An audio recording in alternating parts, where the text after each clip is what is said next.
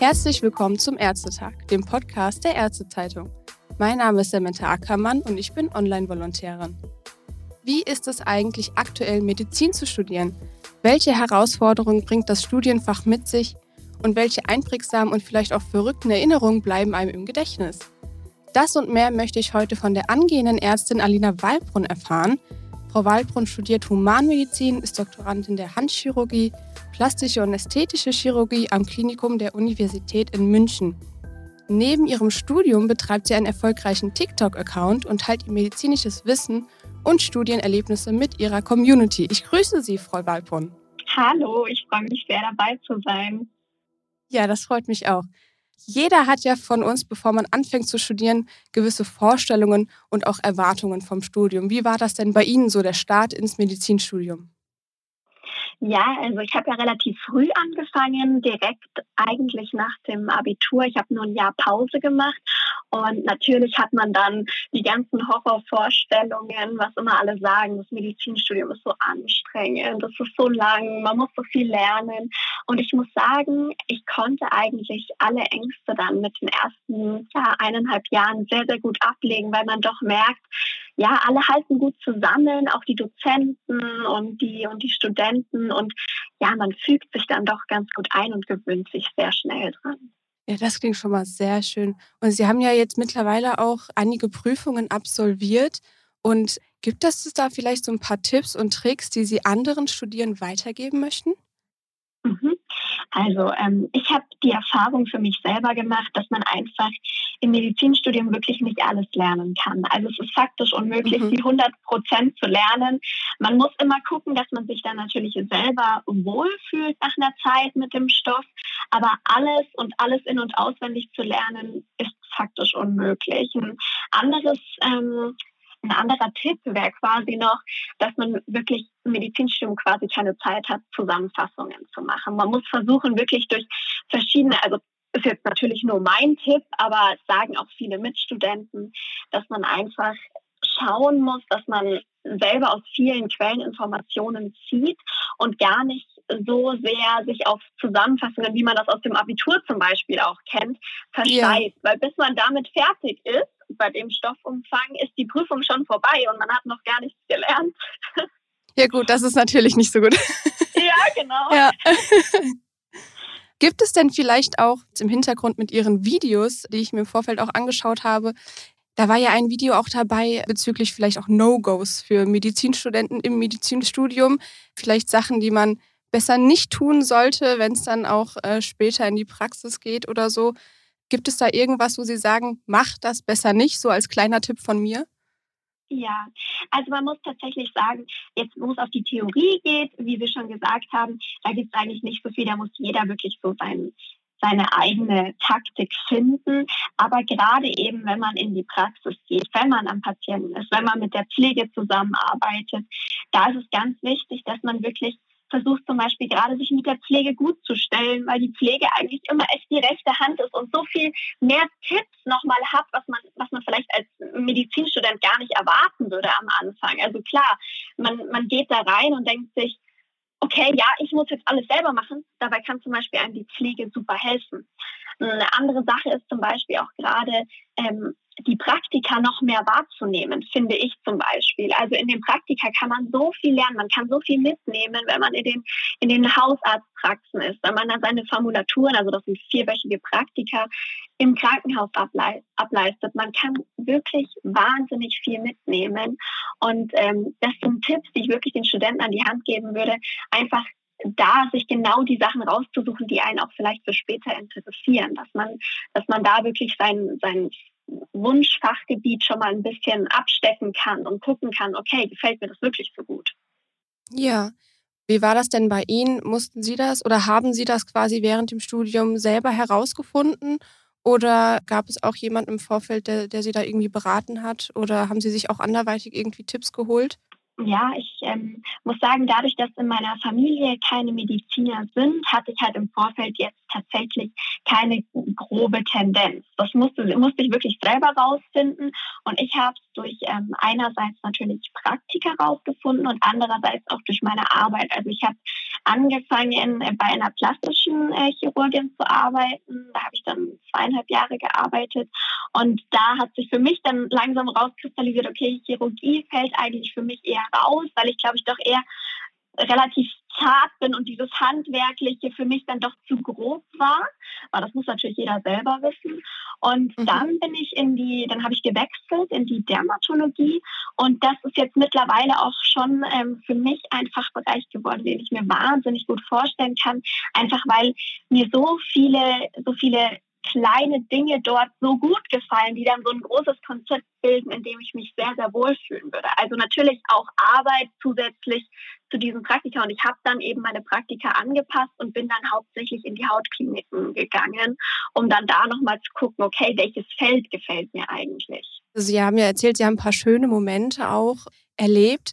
Haben Sie vielleicht da so ein Beispiel oder vielleicht auch so ein, zwei lustige oder vielleicht auch äh, irgendwie verrückte Momente, die Ihnen so im Gedächtnis geblieben sind, die Sie uns mitteilen möchten? Mhm. Ja, es ist natürlich immer wahnsinnig schön, was ähm, schöne Ereignisse, natürlich ein bisschen harter Tobak, aber ich habe ähm, eine Zeit lang auf einer onkologischen Station aufgeholfen, onkologisch, also eine, eine Krebsstation. Und da kann ich einfach nur sagen, was da wahnsinnig schöne Momente sind, sind wirklich die Dankbarkeit der Patienten. Man merkt wirklich, die sind sterbenskrank und die wissen, auf was es so im Leben eigentlich ankommt, wo viele Menschen in der heutigen Gesellschaft, sag ich mal, wirklich äh, ja so wirklich strikt durchs Leben durchgehen und eigentlich gar nicht nach links und rechts schauen häufig.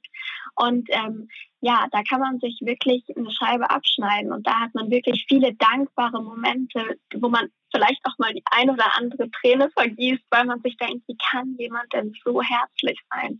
Und das hat mich sehr berührt, was mich auch nochmal wirklich zu diesem Arztberuf noch mehr hingebracht hat. Und dann hat man natürlich auch mal lustige Momente mit Patienten. Also gerade ähm, ja, in der Praxis ist es schon häufig so, dass man mal Momente hat, wo man einfach auch mal schmunzeln muss, wenn der Patient dann, weiß ich, es ist nur ein Beispiel, ähm, zum Beispiel nach dem, nach dem Muttermal-Screening aufsteht und dann äh, zieht er sich wieder an und er ist irgendwie noch ganz, äh, ganz aufgeregt von der ganzen Situation und zieht dann sein T-Shirt falsch rum an oder es sind halt einfach so kleine Sachen, die dann mal passieren und wo man dann mal schmunzeln kann und die häufen sich natürlich auch an, aber das macht ja gerade aus, dass man wirklich so von jeder ja, von jeder Perspektive das Ganze mal anschaut, von jeder Emotion aus. Genau. Ja, auf jeden Fall, ja. Aber wenn Sie auch gerade sagen, ähm, es gibt ja den, den einen oder anderen Moment, der einen wirklich dann auch bewegt, nehmen Sie das dann auch teilweise mit nach Hause oder ist das etwas, was man schon während dem Medizinstudium lernt, dass man sich da ein bisschen abgrenzt einfach? Also ich würde definitiv sagen, dass man, dass es schon eine Frage ist von der Persönlichkeit. Ich glaube nicht, dass man durch das Studium vielleicht teilweise, aber generell verändert man die Persönlichkeit nicht dem hingehen, dass man jetzt sagt, boah, jetzt bin ich total abgestumpft. Ähm, ich würde für mich sagen, bei mir war es damals so, ich wollte lange in die Onkologie gehen. Ich fand das wahnsinnig spannend. Mich hat das total gepackt als Thema. Aber ich habe genau aus dem Grund, wegen dem mit nach Hause nehmen, gesagt, ich glaube, ich will mich nicht immer mit diesen ja, negativen ja, Diagnosen auseinandersetzen. Also klar, noch so nett wie die Menschen sind und, und, und herzlich und was man da für tolle Momente mit ja, Empathie alles erlebt. Man nimmt im Endeffekt, glaube ich, wenn man etwas instabil auch mal ist, doch mit nach Hause. Und das kann einen natürlich schon sehr treffen. Ja, das, das verstehe ich. Ich würde gerne nochmal auf den Anfang zu sprechen kommen, kleiner Hüpfer. Mhm. Und zwar haben Sie ja am Anfang gesagt, dass das unter den Studenten und, und auch äh, Professoren und eigentlich, dass das allgemein ein sehr schönes Miteinander ist. Und da wollte ich nochmal fragen und nachhaken, wie kann ich mir das vorstellen? Also ist das wie so eine Art Familie, die sich im Laufe der Jahre besonders zusammenschweißt? Oder wie ist so das Miteinander generell im Studium? Also man muss natürlich immer ein bisschen differenzieren. Ähm, bei uns ist es natürlich jetzt in München so, dass wir wahnsinnig viele Studenten sind, die anfangen. Also ich glaube, zu Beginn sind wir 900 und ein bisschen was gewesen.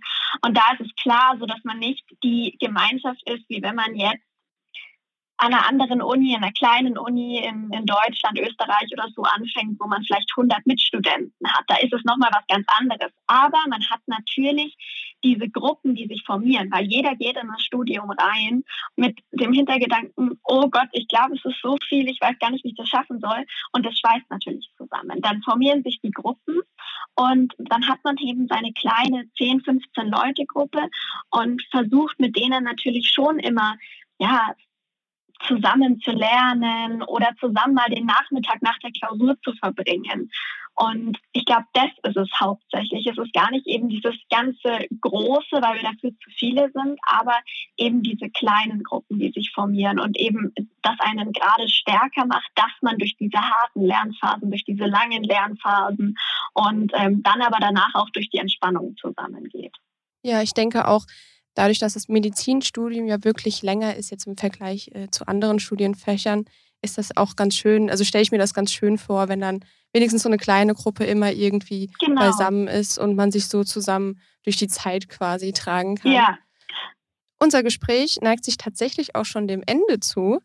Und ich würde noch abschließend fragen wollen, gibt es noch irgendwas, was ich vielleicht nicht gefragt habe, was Sie den Hörerinnen und Hörern mit auf den Weg geben möchten? Vielleicht auch an angehende Medizinstudenten? Ja, tatsächlich. Ich würde einfach nur mal von mir aus eben weitergeben, was ich auch schon mal am Anfang aufgegriffen hatte.